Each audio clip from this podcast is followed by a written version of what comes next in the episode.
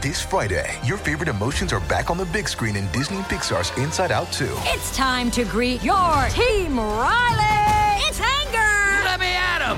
Fear. Safety checklist is complete. Disgust. Ew, ew. Sadness is in the house. Oh no. Hello, I'm anxiety. I'm one of Riley's new emotions. Disney and Pixar's Inside Out 2. There's a part two. We're going! Rated PG. Parental guidance suggested. Only in theaters Friday. Get tickets now. What will we find in today's Thursday thrillers here on the Mutual Audio Network? A few baffling mysteries? Perhaps a touch of murder? Let's find out.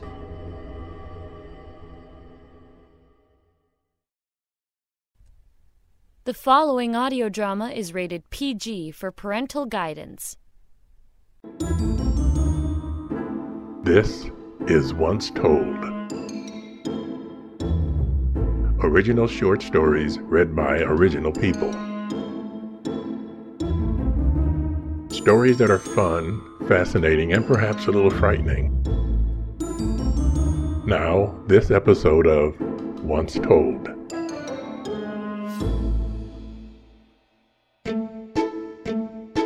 The world thrives on inventions and new technology, like the fantastic machine in our next story. But while we get excited about the what and how of these amazing devices, do we ever consider the why?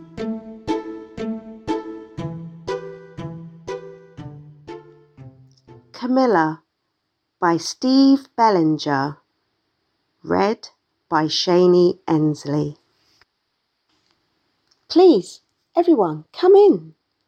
The young woman stood at the front of the lecture hall, waving in the people entering from the rear. She was thin and small, barely five feet tall, with milk chocolate skin and a sizable afro.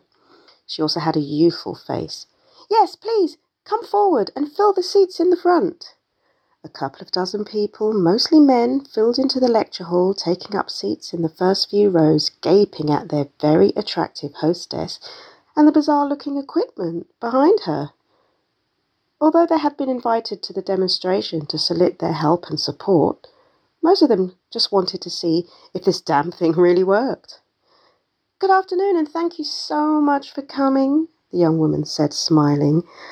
I'm Dr. Alexandra Sorensen, and it is my pleasure to welcome you to the university.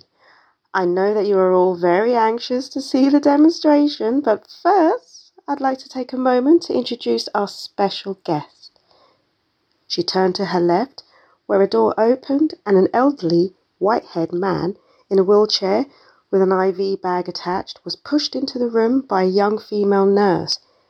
He had a blanket on his lap where he carried a little black book. May I introduce our generous benefactor, Sorensen said, Mr. Ernest Thomas. Thomas smiled weakly and nodded to the audience as they applauded politely. Sorensen handed him a microphone. He had difficulty grasping it, so the nurse held it to his mouth. Thank you, Thomas said. His black suit was a couple of sizes too large. I am sure you have read much about me, but please know I am a changed man. Twenty years in federal prison will do that. My reputation is one of a hard nosed businessman, one who would do anything for money. And I did some terrible things, terrible things. He paused and leaned forward as if to give his words added gravity. But I am a changed man, and I have now dedicated what is left of my fortune and my life to helping others. I know I do not have very long, and I want to leave this world on a positive note. he began coughing. The nurse cupped an oxygen mask to his face and handed the mic back to Sorensen. Will he be all right? Sorensen asked. The nurse nodded as she listened to his chest with a stethoscope. Turning back to the audience, Sorensen continued. When I met Mr. Thomas, I was hoping to convince him to contribute something to our endeavour. The more I told him about what we were doing, the more interested he became, until finally he offered to underwrite the entire project. At this, members of the audience stood and applauded. Thomas waved, the fogged up oxygen mask still on his face. With a sincere smile, Dr. Sorensen said, Yes, thank you so much, Mr. Thomas. After a moment, she turned back to the crowd and monitored them to take their seats and waved towards the equipment on the stage. Now, let's get on with the demonstration, if you please. Standing behind her were two clear plexiglass boxes, 10 feet square, set 20 feet apart with equipment attached to each one. She walked over to the box on her left while Thomas watched her with intense interest. I'm sure you have seen the articles and the YouTube videos. Sorensen gestured towards the first box. Well, this is an atomizer chamber. Along the top of the wall above the door is the plasma emitter that produces a beam 10 feet wide and 1 micron thick. The metal plate on the opposite wall is the receptor matrix. Anything that the beam comes in contact with is stripped away at the molecular level and collected by the matrix. She walked to the other side of the box. This unit attached to the outside here is the matter modem. The material stripped off by the beam and collected by the matrix is processed by the modem, which actually modulates it onto a transmission signal that is sent to an identical setup on the other side of the room. Incredulous, a bearded audience member stood up. So, you're saying you can actually transmit matter through the air? Not quite, Sorensen said with a smile, peering past the stage lights. It's Dr. Foster, isn't it? When the man nodded, she continued. Well, Dr. Foster, what you and the rest of the audience may not be able to see from where you are sitting, she waved for him to retake his seat is a very fine wire made of pure silver as thin as a human hair. This wire connects the two matter modems. She motioned towards a shy looking fellow standing between the two boxes. One of my assistants, Jose Lagunas, a student intern from the university, has something of a flair for the dramatic. He suggested we use a sewing needle stuck in a wooden pole as a vertical support for the wire in the middle. She pointed to the long pole standing midway between the two boxes, thereby showing that the wire is so thin it can be threaded through the eye of a needle. Like I said, a little showmanship on his part. this brought a chuckle from the crowd and an embarrassed smile from Jose. We hope some of you might be able to help with the problem of wireless transmission in the future because right now there is just too much signal loss through the air. Anyway, the signal passes through this tiny wire to the other matter modem. She waited for the surprised whispers to die down before stepping forward. But enough talk. Time for the demonstration, Jose. Jose carried in a wooden stool with a closed laptop computer resting on it. He placed it in the center of the first chamber, stepped back out, and closed the plexiglass door. Okay, now, Sorensen ordered. Jose jogged over to the receiving chamber to power up the receiving modem, then hurried back to the sending unit and threw three switches to start the process. There was a loud sizzle as the emitter activated, producing a bright blue-white beam of light. It looked about three seconds for it to move down its tracks as the beam erased the computer and stool from existence, blasting the atoms into the receptor matrix. The beam shut down and the emitter silently moved back up to its parked position. Meanwhile, lights on the matter modem were flashing as a low hum built to a loud buzz. The tiny wire glowed as pulses of energy flashed across the second modem. Another five seconds, and the plasma beam emitter in the receiving chamber moved to the bottom of the chamber, activated.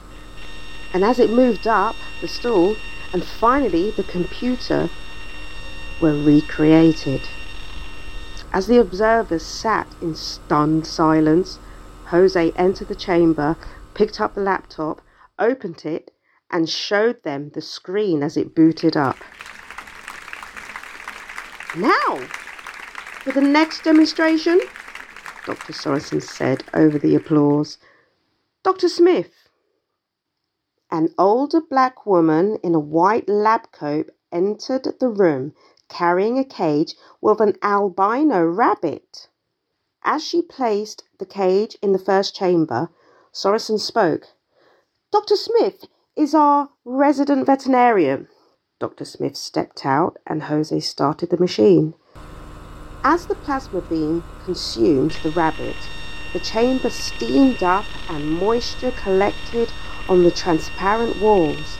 The rabbit's molecules were transmitted in bright pulses along the wire to the receiving station, which filled with a light mist as the rabbit reappeared. Dr. Smith entered the chamber, picked up the cage, and stepped out. She coaxed the shivering rabbit, which appeared a little thinner than before, out of the cage. The bunny is okay, Dr. Smith assured the crowd. She is seriously dehydrated, but she will be okay. With that, she left the stage with the animal. Thomas sat open mouthed as the room again erupted with cheers and applause. What you have seen is our greatest challenge yet, Sorensen explained. You see, this process tends to boil away some of the moisture in organic tissue. A living thing can be transmitted, but it suffers severe dehydration because a significant amount of water is lost from the body. That is what produced the steam you saw. Now, I am confident that with your help, we can solve this and other problems with the process and make true teleportation a reality. Another hurdle that I hope we can overcome today involves our test subjects. It will take a lot of experimentation to solve the problem of our loss of dehydration. In the meantime, Dr. Smith tells me that most animals will likely not survive more than one transmission. We need a creature that could handle repeated loss of hydration without permanent damage. Dr. Smith came up with a brilliant solution, and with the generous help of Mr. Thomas and his staff, we were able to get exactly what we needed. Dr. Sorensen gestured off stage to her right, and Dr. Smith re entered carrying a rope leading a fully grown camel. This is Camilla, Sorensen said with a grin. Dr. Smith suggested that a camel would be the perfect subject. She has been satiated with water. We've determined that the fluid loss would be less than what she would lose after a few days in the desert. She might be a little thirsty when we are done, but we're hopeful that we can use her in our experiments with no permanent damage to her whatsoever. Dr. Smith? The vet led the camel into the chamber. Thomas watched intently as Dr. Smith closed the door behind the animal and Jose started up the machine. With a sizzle and a hiss, Camilla was deconstructed and her molecules sent to the second chamber, which filled with vapor as the plasma beam rebuilt the camel. Pungent steam poured out when Dr. Smith opened the chamber. As the air inside cleared, all could see her carefully examining the camel. After a minute of looking into Camilla's eyes and mouth and massaging her hump, Dr. Smith smiled and gave a thumbs up. At that instant, before anyone could react, there was a loud thud from the other side of the room. All eyes turned to Thomas, who was slumped in his wheelchair while the nurse frantically worked to revive him. She massaged his wrist, thumped his chest, and pressed the oxygen mask to his face. After a few moments of listening with her stethoscope, she looked up and shook her head. On the floor before him was the little black book that had been in his lap. Dr. Sorensen picked it up, turned it in her hands, and, noticing a bookmark, she opened it. She stood open mouthed for several moments. Well, what is it? Dr. Foster asked from his seat.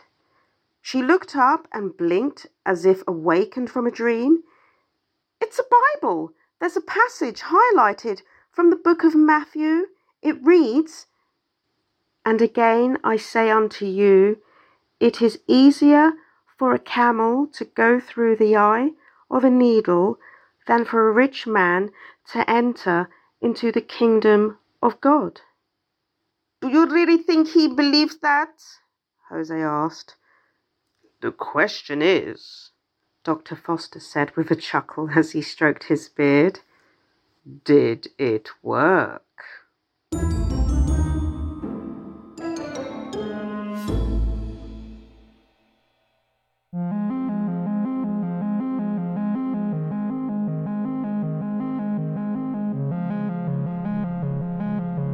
The digital dystopia is here. Maddie Williams' retirement as a computer specialist goes awry when he and his girlfriend Divi discover that new social technologies are subtly affecting the minds of users everywhere. They delve deeper into the technological marvels that are revolutionizing and controlling the lives of virtually everyone on the planet and are set on a course that leads directly back to their employer. Now, there's the latest gadget augmented reality glasses called Augies that can literally recreate reality and determine everything the users see and hear. And they are all controlled by the ruthlessly efficient global computer system with the deceptively reassuring name of Nana. Epocalypse, the digital dystopia is coming the chilling novel by award winning author Steve Bellinger. Get your copy in paperback, Kindle ebook, and audiobook from Amazon, or ask for it at your favorite bookstore. Epocalypse, the digital dystopia, is coming because there is no fiction like science fiction.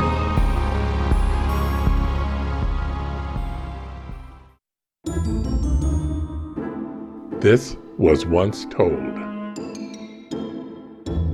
In this episode, Shani Ensley read Camilla, written by Steve Bellinger.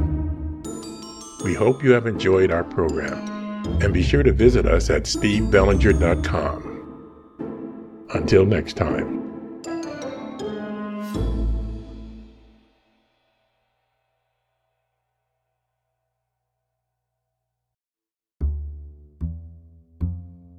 This is Thursday Thrillers, audio with action on the Mutual Audio Network. Join us tomorrow on Mutual with Friday Follies, the end of the week collection of comedy cut ups. You can subscribe to the full Mutual Audio Network feed for every day of audio drama that fits your fancy, or find the Friday Follies feed in your favorite podcast players. Now that's a lot of F's. The Mutual Audio Network. Listening and imagining together.